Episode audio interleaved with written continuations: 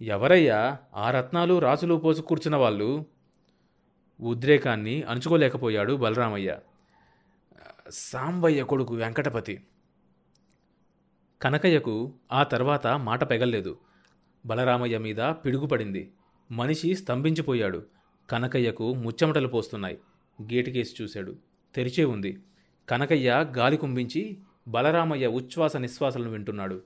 బలరామయ్య నిట్టూర్పు విడిచి కదిలాడు. పడక కుర్చీ కిరకిరమంది. కనకయ్య చెవులు రిక్కరించుకొని గుండెల్ని గుప్పెట్లో పెట్టుకొని విన్నాడు. కనకయ్య ఆ మాటనడానికి నీకు నోరెట్లా వచ్చిందయ్యా? అది మీ మంచిగా అనుకుని అన్నాను. తప్పైతే మన్నించండి. కనకయ్య తన మాటల్లో నిజాయితీని ప్రకటించడానికి చేతనాయనంత చేశాడు. లోలోపల కనకయ్య సంతోషపడ్డాడు. ఎలాంటి బలరామయ్య? ఎలా అయిపోయాడు? ఒకప్పుడు చెప్పు ఎత్తిన బలరామయ్య ఈవేళ ఇలా జావకారి మాట్లాడాడు. ఈనాడు బలరామయ్య చెట్టు మీద లేడు. విరిగిన కొమ్మను పట్టుకొని వేలాడుతున్నాడు. అది స్పష్టంగా చూడగలిగాడు కనకయ్య. మరో సంబంధం చూడు. నాకున్నదంతా దానికి ఇచ్చేస్తాను నేనేమైనా సరే దానికి అన్యాయం చేయను. బిడ్డకు న్యాయం చేస్తున్నాననుకుంటూ అన్యాయం చేస్తున్నారేమో ఆలోచించండి బలరామయ్య గారు. కనకయ్య మాట విని బలరామయ్య తెల్లముఖం వేశాడు. సరే కట్నం అంటున్నారు. ఏమాత్రం ఇస్తారేం విషయాన్ని పక్కదారి పట్టిస్తూ అన్నాడు కనకయ్య. ఉన్నదంతా నా మేడ పద్దెనిమిది ఎకరాల మాగాని అంతా దానికే ఇస్తా. అరవై వేల అప్పు అదేం చేస్తారు? అప్పు అరవై వేలైందా? నలభై వేలు నాలుగేళ్ళ కిందట వడ్డీ తిరగొడితే అరవై దాటుతుంది. అందులో ఆరేళ్ళ కిందటిది ఆరెకరాలు తాకట్టు. వడ్డీతో డబ్బు చెల్లించే కంటే పొలం వదులుకోవడమే మీకు లాభం. అందుకు వాళ్ళని నేను ఒప్పిస్తా. ఎనిమిది ఎకరాలు అమ్మితే గాని ఆదిశేషయ్య గారి బాకీ తీరదు. పోతే మేమిచ్చిందే అసలు ముప్పై వేలు. వడ్డీలతో అర్ధ లకారం అవుతుంది. మా భాగస్థుడు శేషావతారం సంగతి నేను మీకు చెప్పాల్సిందేమీ లేదు. ఈ మేడ కట్టుకోమను. ఇది అమ్మితే నా అప్పు తీరదా ఏం? మనసును కుదుటపరుచుకుంటూ అన్నాడు బలరామయ్య. ఈ మేడ లక్ష రూపాయలు విలువ చేసేదే. నేను కాదన్ను. అది ఏ విజయవాడలోనో గుంటూరులోనో ఉంటే. ఈరోజు ఈ పల్లెటూరులో అమ్మితే ఇరవై వేలకు కూడా కొనరు. ఉన్న సంగతి అది. కనకయ్య నిష్కర్షగా చెప్పాడు. బలరామయ్యకు కూర్చున్న కుర్చీ కాలు విరిగినట్లయింది. పాదాల కింద భూమి ఆడటం లేదు. ఇదిగో బలరామయ్య గారు దీపం ఉండగానే ఇల్లు చక్కదిద్దుకోవడం మంచిది. మీ పరువు మర్యాద వంశప్రతిష్ట రేపు అప్పుల వాళ్ళు కోర్టుకెక్కితే ఏమవుతాయి? డిగ్రీ పొంది వేలం పాట పెట్టాక ఊర్లో తలెత్తుకొని తిరగలరా అప్పుడు అమ్మాయి పెళ్ళి ఏ విధంగా చేస్తారు? అందాగా ఎందుకు? ఏ కూతురింటికెళ్ళి మీరు తలదాచుకుంటారు ఏ కొడుకు మిమ్మల్ని గౌరవంగా ఆదరిస్తాడు? మీరే ఆలోచించండి. బలరామయ్య కళ్ళల్లో నీళ్ళు తిరగడం చూసి కనకయ్య ఆపాడు. వెంకటపతికి ముప్పై ఏళ్ళ దాకా లేవు? అనుకోకుండానే అన్నాడు బలరామయ్య. చా ఎవడండి ఆ మాటంది? ఇరవై ఏడేళ్ళకు పైన ఒకటో అరో అంతకంటే ఉండవు. వెంకటపతి మన కళ్ళ ముందు పుట్టి పెరిగిన వాడే కదండి. నువ్వెన్నైనా చెప్పు కనకయ్యా. చూస్తూ చూస్తూ నా బిడ్డను ఆ సాంబయ్య కొడుకు ఇవ్వలేనయ్యా. బలరామయ్య మాటల్లో గట్టితనం కానీ నిర్ణయం కానీ ధ్వనించలేదు. వెంకటపతికేం? ఆ మాటకొస్తే అట్టాంటి కుర్రాడు ఈ ఊర్లోనే లేడు. కష్టజీవి ఒకళ్ళ జోలికి పోయేవాడు కాదు. బస్తీలు పట్టుకొని జులాయిగా తిరిగే వాళ్ళ పాటి చెయ్యడా వెంకటపతి? కనకయ్య మాటలు బలరామయ్య గుండెల్లో సూటిగా నాటాయి. తన కొడుకులు ఎలాంటి వాళ్ళు? వాళ్ళ బతుకేమైంది? ఏ మాటకా మాట? తన కొడుకులకు వెంకటపతికి సామ్యం ఏంటి? తన బిడ్డల్లో ఒక్కడు వెంకటపతి లాంటి వాడున్నా తన ఆస్తంతా ఇలా పరులపాలయ్యేదా? బలరామయ్య మనసు తనకు తెలియకుండానే సమాధానపడసాగింది.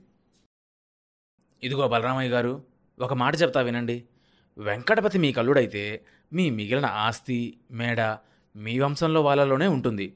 అప్పులు తీర్చగల సత్తా పట్టుదల సాంబయ్యకుంది. సాంబయ్య ఎట్లాంటి కష్టకాలంలో అప్పులు తీర్చి నిలబడ్డాడో మీకు తెలిసిందేగా? కనకయ్య ఆగి బలరామయ్య ముఖంలోకి చూశాడు. తను చెప్పేది శ్రద్ధగా వింటున్నాడు బలరామయ్య. అతని ముఖంలో కనిపించిన మార్పును చూసి పండకాలిన ఇనుము మీద మరో దెబ్బ తీశాడు కనకయ్య. మీ తాతల నాటి ఈ మేడ దొడ్డి దోవ మరొకళ్ళ స్వాధీనం కాకుండా ఉండాలంటే మీరు బతుకుండగానే ఈ ఇంట్లో గబ్బిలాలు తిరగకుండా ఉండాలంటే నేను చెప్పిన సలహా వినండి. వీరభద్రయ్య గారి మేడ వీరభద్రయ్య గారి పొలం కూతురి బిడ్డకైనా శాశ్వతంగా ఉంటాయి. మీ వంశం గుర్తులు ఈ ఊర్లో చెరక్కుండా ఉండాలంటే ఈ సంబంధం ఒప్పుకోండి. నా మాట వినండి. కనకయ్య బలరామయ్య భుజం మీద తువ్వాలు నోట్లో కుక్కుకొని మొహం మోకాల మీదకు వంచి చేతులతో తలపట్టుకున్నాడు. బలరామయ్య గారు ఊరుకోండి. అంతా దైవ సంకల్పం.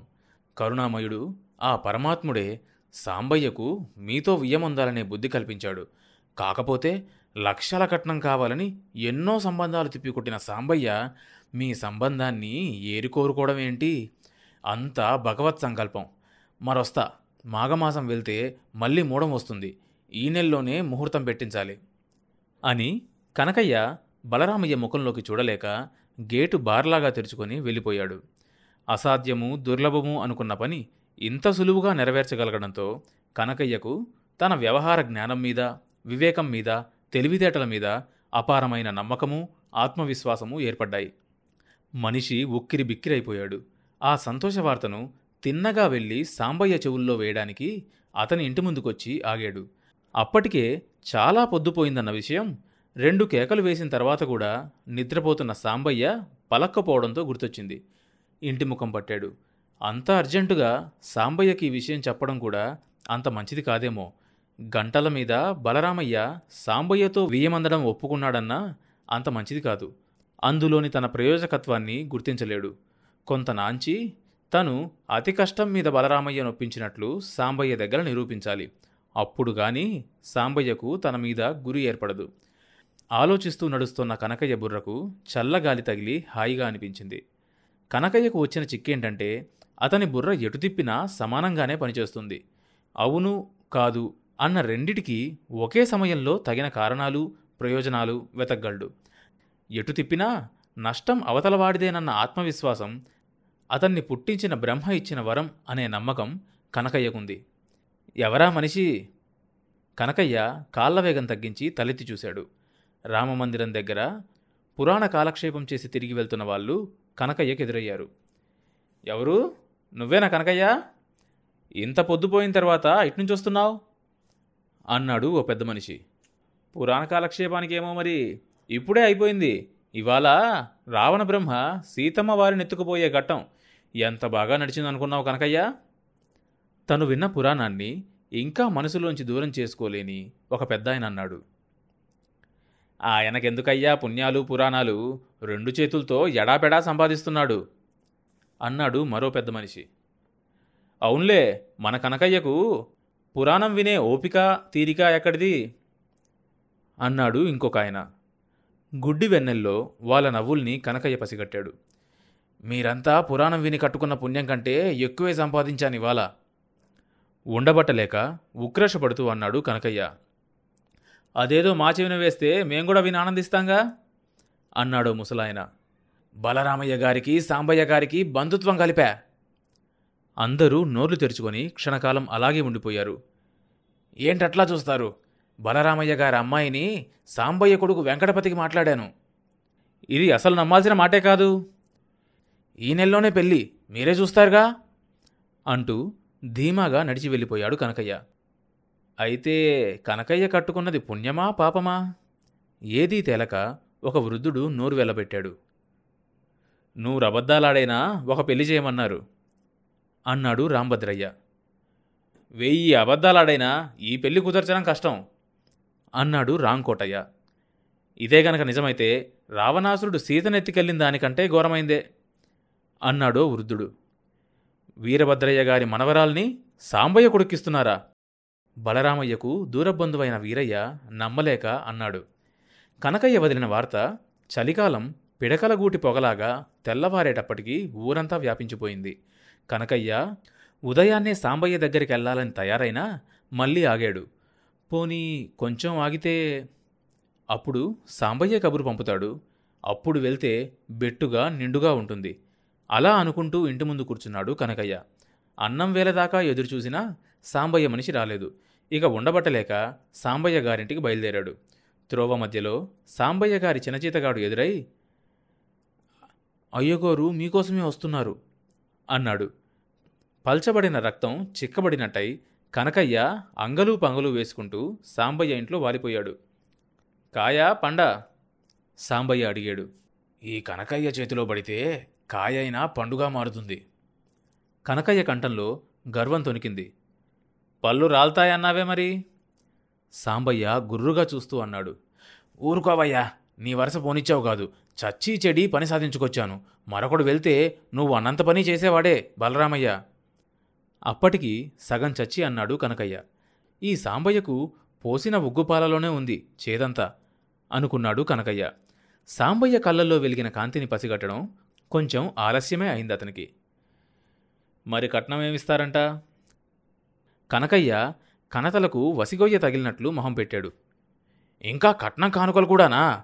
ఏంటి సాంబయ్య నువ్వు మాట్లాడేది? బలరామయ్య నీతో వియ్యమందడం అంటే కోటి రూపాయల ఎత్తు. కళ్ళకద్దుకొని మరీ నువ్వు ఒప్పుకోవాలి. అన్నాడు కనకయ్య చిరుకోపంతో. ఏం? నేనంత తీసేసిన వాణ్ణా నా కొడుకేం తక్కువ? కట్నాలు కానుకలు ఇస్తామని నా కాళ్ళ వేళ్ళ ఎంతమంది పడ్డారో నీకు తెలియదా ఏం? అన్నాడు సాంబయ్య. ఊరి సాంబయ్య ఎంత పొగరుగా మాట్లాడుతున్నావు? అందేదాకా నా కాళ్ళ మీద పడి ప్రాకులాడి ప్రాధేయపడ్డావు. తీరా చేతికి చిక్కాక ఒంటికాల మీద దూకుతున్నావు. నిజంగా సాంబయ్య ధోరణి కనకయ్యకు కంపరం ఎత్తించింది. ఇదిగో సాంబయ్య సంబంధం మాట్లాడమన్నావు మాట్లాడాను. కట్నం సంగతి ఇప్పుడు నేను లేవనెత్తడం మనకు మర్యాద కాదు. అతనికి ఉన్నదేదో పిల్లకిచ్చుకుంటాడు. బ్రాహ్మణ్ణి పిలిచి లగ్నం పెట్టించి నిశ్చితార్థాలు చేసుకోవడం మంచిది. ముందు కట్నం సంగతి తేల్చుకురా. మా కాడిగట్టు పద్దెనిమిది ఎకరాలుంది కదా అది కట్నంగా ఇస్తామంటే రేపే నిశ్చితార్థం చేసుకోవచ్చు. ఏమంటావు?